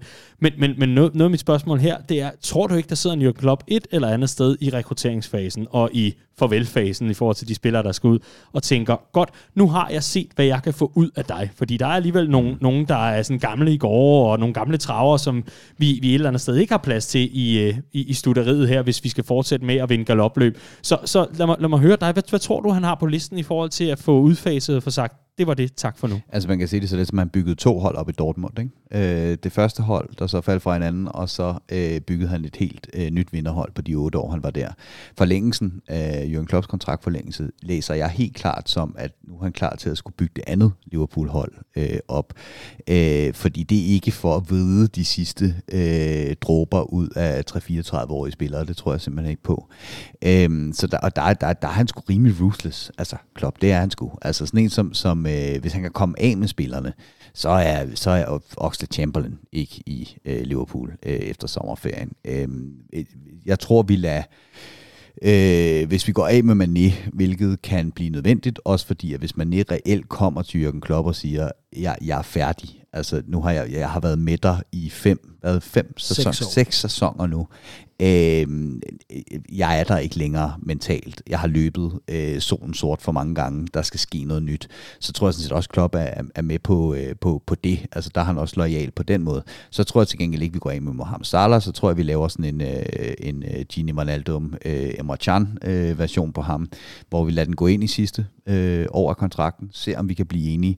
Kan vi ikke det, så er så længe stemningen er god, og spilleren præsterer, så, så, så vil vi hellere have et godt sidste år ud af ham, og så lade ham gå gratis, end at skabe dårlig stemning på grund af kontrakten, og som være nødt til at lade ham gå øh, gratis. Ikke? Øhm, så så, så jeg, der, jeg tror, der kommer nogle, øh, der kommer nogle udskiftninger i, øh, i, i kanten af truppen, og så tror jeg, at øh, desværre også det er et, øh, et, et farvel til, til Manet. Kommer I til at savne ham, hvis han smutter? Helt vildt. Helt ja, ja, er du sindssyg. Øh, ja, En pissefed figur. en legende i klubben. Altså, øh, og øh, også bare den måde, han sådan har, han har præsteret lidt i bølger i Liverpool-trøjen, har ofte været en frustration for mange, mig inklusiv. det ved jeg. Øhm, men hans topniveau er decideret verdensklasse, og så har han bare sådan en, en, en selvom hans uforudsigelighed i mange af hans individuelle aktioner er rådet, synes jeg, så har han stadig den der uforudsigelighed i at dukke op på de mest akavede tidspunkter og bare lave mål. Om det ser sjasket og klodset ud, så laver han bare mål. Øh, super afgørende spiller, om det er Champions League, Premier League, øh, whatever. Så øh, jo, helt sikkert. Og, og, og meget af det Klopp-DNA, som ligesom blev installeret i Liverpool, var grundlagt af, at vi signede Sadio Mane. 100%. Mm. Fordi, Riese, jeg, jeg kan ikke lade være med, og det er ikke for at skabe store narrativer og begynde at skrive bogen og alt muligt andet, men, men jeg kan ikke lade være med at se på, på Jürgen Klopps Liverpool og, og den tid, han har været. Altså, det er syv år lige om lidt kan vi, kan vi sige, det er jo til oktober. Så, så er det syv år siden, at, øh, at tyskeren kom ind og, øh, og lige tog Liverpool op ved råden og sagde, godt, nu starter vi forfra. Men, men, men, men det, det er alligevel også lidt en fortælling om en Jürgen Klopp, der kommer ind og får den ene signing, den anden signing, den tredje signing, så bygger på, bygger på Virgil van Dijk, Alisson Becker, Mohamed Salah og så videre, og så videre. Der er alligevel nogle, nogle, nogle spillere, som går ind, hvor man ofte vil pinpointe og sige, ja, så hentede I ham, som gjorde det og det og det.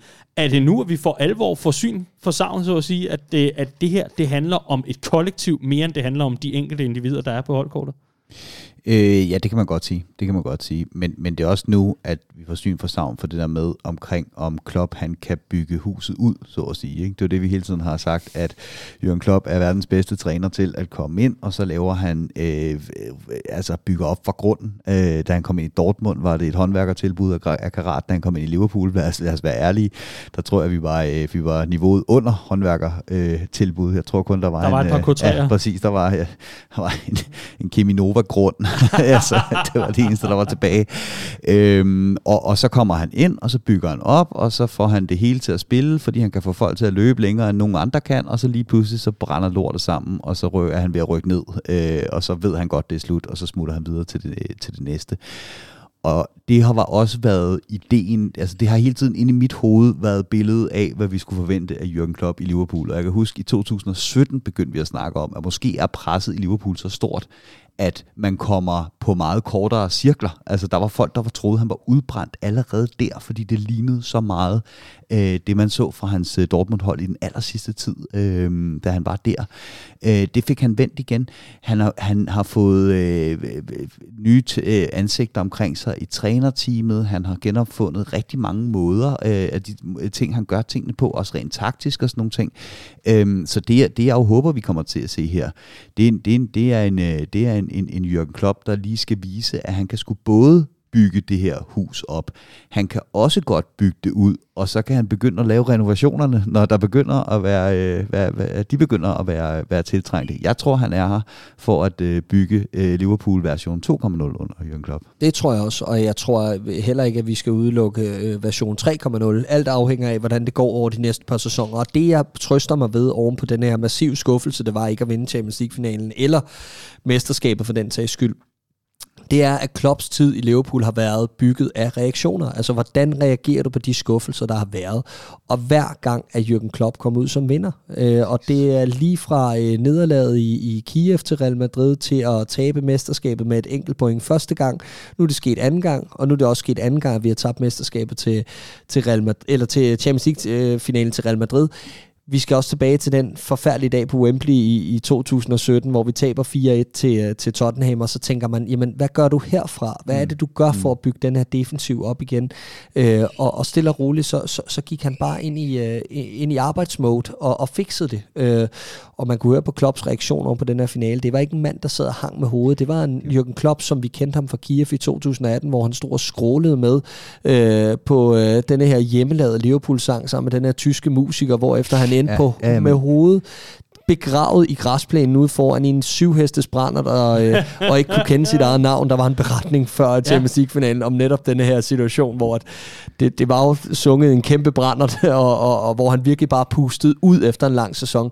Det er ikke pointen. Pointen er, at jeg kunne genkende den Jürgen Klopp i den reaktion, der var her efter den her Champions League-finale, da han siger, I kan bare booke øh, billetterne til Istanbul næste år, hvor Champions League-finalen spilles. Jeg synes, det er forfriskende, og jeg kan bare så, altså jeg, jeg synes, det var et breaking point oven på den her corona. Det er jo den største ting, han er kommet øh, tilbage fra øh, coronapandemien, hvor han mister sin mor. Flere spillere i truppen har nedture, også personligt ud for banen. Alison Becker mister sin far.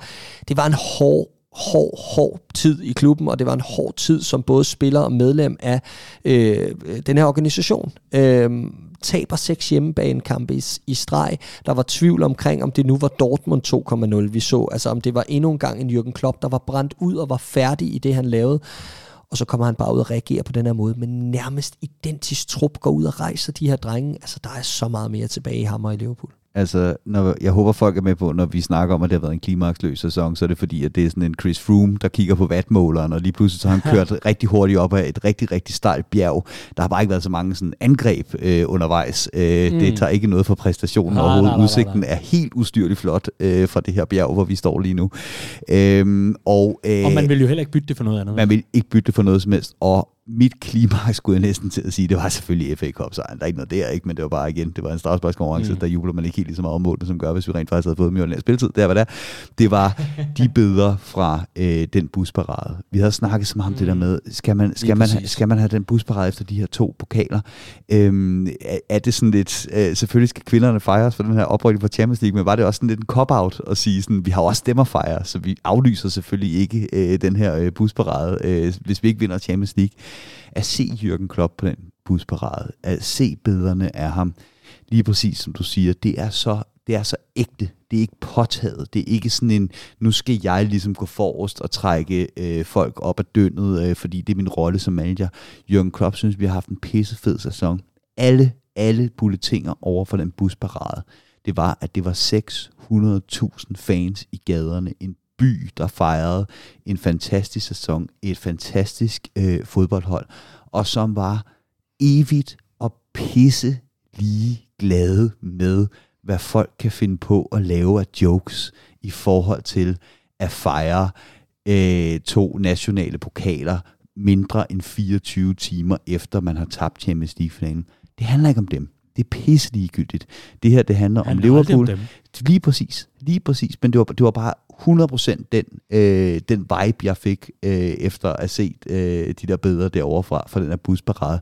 Jeg troede faktisk, og jeg, Henderson siger det også, han var overrasket over, hvor stor en dag det egentlig var at køre rundt. Jamen, jeg, var, det jeg var helt sikker på, at det ville blive flat. Præcis, det var det overhovedet Nej, ikke. og det er var vildt, at man kan blive overrasket. Ja, præcis, præcis. Og, og det er jo på grund af den øh, dejlige, dejlige, dejlige øh, tyske mand, der render rundt og er træner for min øh, fodboldklub, og som mere end nogen anden har forstået, hvem det er, hvem de 600.000, der står dernede på gaden, de er. Og det er jo Mm. for helvede det, vi i, og mere end noget andet, skal fejre som et klimaks i, i, i den her sæson. Er du galt? Det var, øh, det var altså stort. Og super, super fedt at mærke spillernes helt sådan oprigtige reaktion på det her, med hvor meget det betød for dem, fordi det her med, at de blev faktisk taget på sengen over det her, det kan jeg godt forstå, det, det gjorde jeg selv som Liverpool-fan, over at det ville blive så, eller over det blev så stort, på trods af, at vi 24 timer forinden altså havde, havde misset øh, den anden af de store øh, po- pokaler. Men der var også så meget dobbelt betydning i, i, i det her. En ting er, at vi også koblede kvindernes øh, championship-oprykning øh, på, men en anden ting var det her uforløste mesterskab for 2020, mm, mm, som Klopp jo mm, lovede, mm, når mm. tiden er til det, og pandemien er forbi, så skal vi nok køre den parade. Vi har selvfølgelig brug for en årsag til stadig at køre den parade i år, og derfor smed vi pokalturneringerne ind, men det havde bare så meget større betydning. Vi havde ikke fået mulighed for at fejre det her fantastiske fodboldhold, han har bygget op over de sidste par år, og det synes jeg bare var fedt, at vi gennemførte, og fedt at mærke den opbakning. Jeg håber virkelig, at der sidder, jeg er ligeglad med, hvem Jürgen Klopp signer, og hvad for nogle transfermål der er, men jeg håber alligevel, der sidder nogle af de spillere derude og tænker, det her det er et specielt sted at være, det vil jeg fandme gerne være en del af, fordi det er den næste del af det. Det er, at det er fuldkommen unikt. Der er ingen andre klubber på verdensplan, af topklubber, mener jeg, fordi der er jo en masse mindre klubber, der ikke har været vant til at vinde, og så er det noget andet at stå i en position, hvor man lige pludselig har en pokaltitel eller whatever, men der er ingen andre topklubber i europæisk sammenhæng eller på planeten, der kan levere det der, efter de store, så stor en skuffelse 24 timer forinden. Mm. Jeg kan ikke lade være med at sidde og tænke på, at øh, det er jo fantastisk med en busparade efter Champions League-triumfen i, i 19, og vi så i billederne, og vi, vi var glade for dem og så videre. Der oplevede spillerne det her med, nå, nu fejrer Liverpool for alvor. Det er det her. Yes, jeg har prøvet at indfylde flere omgange. Jeg har fået busmodtagelsen. Nu er det altså hele byen rundt og fantastisk. Nu skal vi videre. Der skal meget mere på. Yes, let's go. Jeg kan ikke lade være med at tænke på de spillere, der er i truppen, der oplever det med et, et modsat foretegn, det der med, hold nu op en parade. Jeg har lige tabt to finaler, forstå mig ret, i træk, forstået på den måde, at det var det sidste run-in i forhold til mesterskabskampen, og nu Champions League-kampen. Jeg kigger ned og ser den uendelige mængde kærlighed, den uendelige mængde support, der er fra de her supporters. Jeg tror et eller andet sted, at det får den her forstærkende kraft i truppen, netop at vide, jamen altså, uanset hvad fanden vi gør, så er de der alligevel. De Præcis. scouser skal fandme nok stå der, de Liverpool-fans skal fandme nok bakke op, og i sidst men ikke mindst, at se billederne af en Jürgen Klopp, der et eller andet sted bare, jamen altså, fint, giv den gas, Twitter-kaj nummer 48 i, i, i rækken, altså, I don't care, log off, altså hop ud i byen og vær med, og jeg tror sågar også, at det var George Harrison fra Beatles, der engang sagde, at det er kun i Liverpool, hvor folk de tager i byen om søndagen, fordi de er pisse ligeglade om mandagen, ikke? altså, Jamen. så, så det er et eller andet sted også bare sådan hele, hele essensen af det, og Jamen, jo, men vi- alle, vil nok sige, at deres klubber er unikke, Vi- men vi- et eller andet sted var det bare fedt at være Vi er jo tilbage til, vi er jo tilbage til at øh, Jørgen Klopp og hele holdet er ude at fejre øh, en 3-3 mod West Bromwich. Og der er 2-2, men ja. 2-2, ja undskyld, men uafgjort mod Bromwich. Og det var, det var hele Twitter, der smeltede sammen om, hvem fanden, altså fejrer I virkelig der? Og, og det var ikke Det er det, ikke det, det fejrede. handler om. Det var ikke det, vi fejrede. Nej. Det var ikke det, det handlede om. Og hvis I ikke fatter det, så er det ikke min opgave at forklare jer det. Altså, Lige præcis. punktum.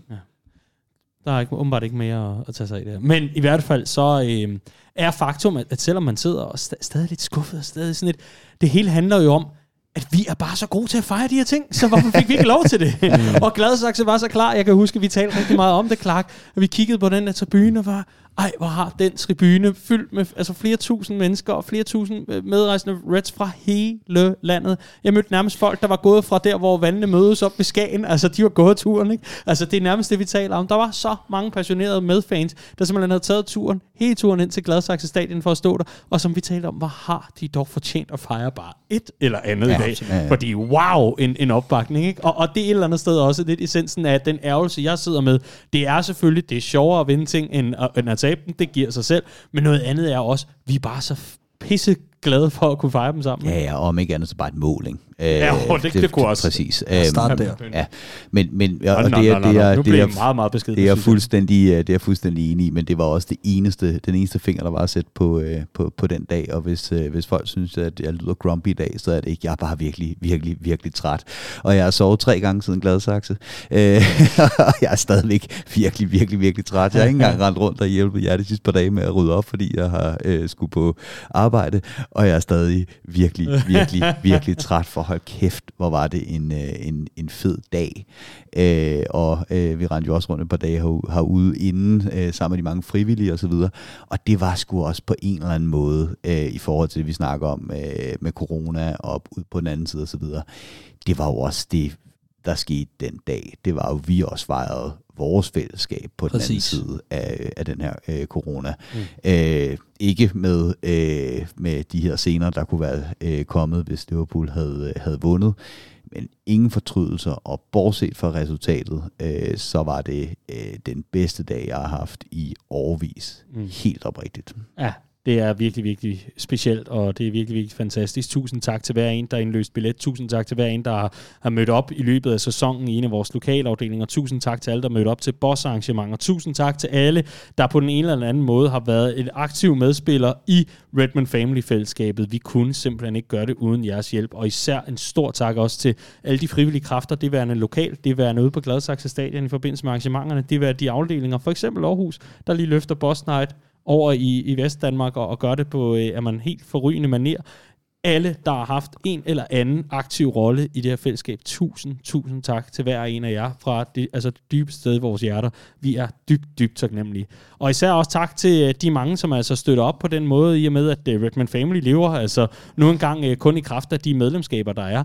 Der er rigtig, rigtig, rigtig mange, der er afsted på toget. Det er vi rigtig, rigtig, rigtig glade for. Husk at blive på toget, fordi så bliver det fortsat rigtig, rigtig fedt at være Liverpool-fan herhjemme, forstået på den måde, at vi kan gøre alt, hvad vi nu engang gør i forbindelse med arrangementerne. Så øh, lad medlemskabet stå. Ingen grund til at melde sig ud. Bare fortsæt med at være med, og så lover vi ellers at give jer øh, alt det, som Redman Family efterhånden, synes vi selv, har øh, bevist, at vi kan præstere. Og det sjove er, at vi jo faktisk været aktive lige så længe, som øh, Jürgen Klopp har været manager. Vi har lige et par måneder på ham, har vi ikke? Jo, jo, det har vi. Ja. Men øhm, jo, jo, det har vi. Ja.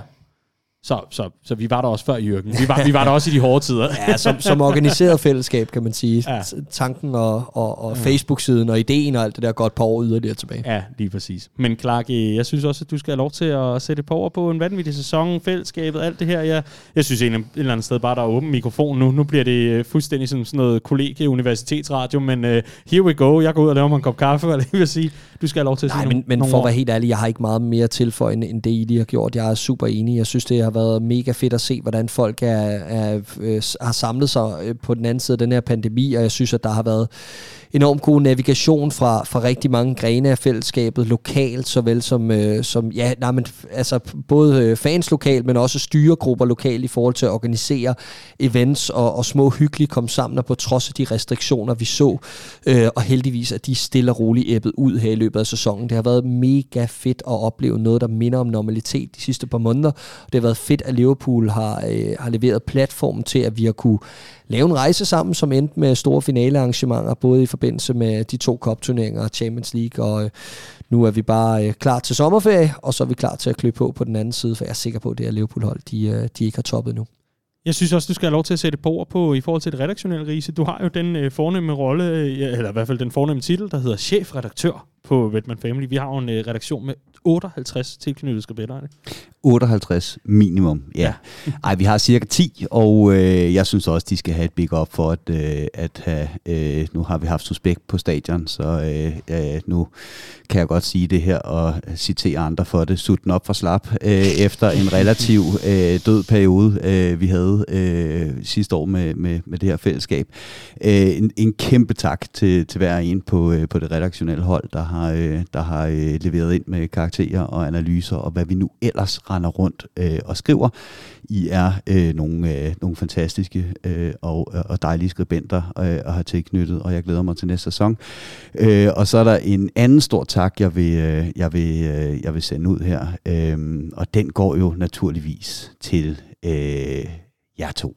Oh. Øh, det har været en øh, fremragende sæson. Jeg har nyt at lave øh, Copcast med jer, og til dem, der ikke ved, hvor hårdt lige præcis I to har arbejdet for det her Gladsaxe arrangement, som der er så mange, der øh, selvfølgelig skal have en stor tak for at have øh, lagt en kæmpe indsats i. Øh, men der er, sgu ikke, øh, der er sgu ikke to, der er vigtigere i forhold til, at øh, det kunne løbe af staben, end, øh, end jer to. Øh, og øh, som I jo godt ved, så øh, var jeg lidt forsinket i dag i forhold til, øh, hvor øh, når jeg regnede med at være her. Så der er kun én ting, jeg ikke nåede, inden jeg kom, og det var at pakke øh, noget ind. Så øh, jeg har købt en lille gave til hver af jer. Spændende. Og det bliver øh, med den helt øh, gode, uden indpakning. Øh, den er til dig, Daniel. Den grønne. Den grønne til mig. Grønne til ja, Daniel. og den er til Clark. Ej. Ja. Daniel, vil du starte med at pakke ud? Jeg har fået Nej. et, et dommersæt. Nej, Nej, hvad er du? jeg har fået en hættemåge. Hold kæft, hvor fedt. Ja, og det her det er god radio. Øh, til dem, der ikke kan se det, så øh, det, jeg har købt til Daniel, det er selvfølgelig et øh, Suboteo varsæt øh, til hans... Øh, Nej, så der, nej, så du kan få fedt. varedommer på dit Suboteo-sæt, Daniel. Og øh, til Clark har jeg, har jeg købt en, øh, en måge. De havde desværre ikke en, øh, en stormmåge eller en havmåge, som ville være lidt mere relevant øh, i forhold til de måger, der er i Liverpool. Så det, Nej, det, men, men jeg har set rigtig mange af dem her i skraldet ude på Gladsaxe Stadion, så bare roligt, den passer perfekt ind. Uha, den er helt oppe i tiden. så tusind tak for en fantastisk sæson, drenge. I, I har Jamen fortjent det. selv tak, og jeg ved sgu ikke helt, om jeg skal sige tak for det her, Andreas, men uh, den skal der stå i min vindueskamp, det skal den. Nej. Nej, hvor er det fantastisk. Jeg har simpelthen fået fire dommer, sådan miniatyrdommer. Den ene har løftet flaget efter en halv time, efter Van Dijk har, har råbt efter ham. Så har jeg simpelthen en skærm. Ej, hvor er det fantastisk. Hvor fanden har du købt det lort, det Andreas? kan jeg sat på godt vide. Uh, you don't want to know, hvad jeg skulle igennem. Nej, der står family om bagpå. Okay, jeg kan ikke mere. Fantastisk. Tusind tak, Riese. Ej, ej, hvor er du... Hvorfor har vi ikke noget til Riese? Nej, det er fordi, vi har ligget i skrald med, med ham der. Ham har du jagtet væk af flere Ja, omgange i dag. Tusind tak for gaven. Ja, velbekomme. Ej, hvor er det sødt af dig. I, I, er, er det så sådan, at vi skal have noget video på nu, så ligesom lave var-situationer og alt muligt andet? Den uh, har filmet hele vejen. Nå, okay. okay, det havde jeg ikke lige, jeg ikke lige opfanget. Det havde jeg heller ikke lige fattet. Nå, Hold da op, det er Kevin Friend, det her. og fantastisk, ja, fantastisk podcast. Tusind tak for gaven, Riese. Ja, velbekomme. Og tak for en øh, forrygende sæson. Det her, det er jo, øh, er jo Copcast i de aller sidste minutter. H- h- Sidder du og... ikke noget. Ah, okay. Absolut ingenting. Og du sad bare klar til at bare. lave noget. Det er jo det er jo de sidste minutter af, af den øh, absolut sidste udgave af Copcast for den her sæson. Vi har ikke mere benzin tilbage i tanken, og den er jo også rigtig dyr lige for tiden, så der er ingen grund til at fylde op. Vi lover at være tilbage på den anden side af sommerferien, men vi lover ikke nødvendigvis, at det er det præcis det samme som, øh, som altid i Redman Family. Der kan vi ligesom Jürgen Klopp også godt lige en gang med at lave en, en, en lille justering, eller, eller lave et eller andet andet, hvor vi i hvert fald får øh, freshet det op. Der skal lyde den største tak, i hvert fald i Copcast-regi, til alle de lyttere, der lytter med uge efter uge hele sæsonen. Vi skal selvfølgelig beklage, at det ikke altid lige er til tiden og alt muligt andet. Men der er så mange ting at tage sig af i sådan et fællesskab. Så tak til hver en for at lytte med. Vi kunne ikke have gjort det uden jeres hjælp. Tak til alle, der har budt ind med Bella og Birdies. Vi lover for at rydde op i indbakken nu, så alle dem, der har vundet ting, de får dem for guds skyld. Jeg tror, vi har et par hængepartier. I hvert fald tusind, tusind, tusind tak til alle, der har lyttet med. Vi ikke har lov til at, til at lukke ned, og så øh, kan jeg få lov til at stille mit var op her. Jeg, ved- jeg ved ikke, hvor meget der er at sige andet end uh, tak for i år. god, velfortjent ferie. Vi ses på den anden side til endnu en fantastisk sæson med Jørgens Reds.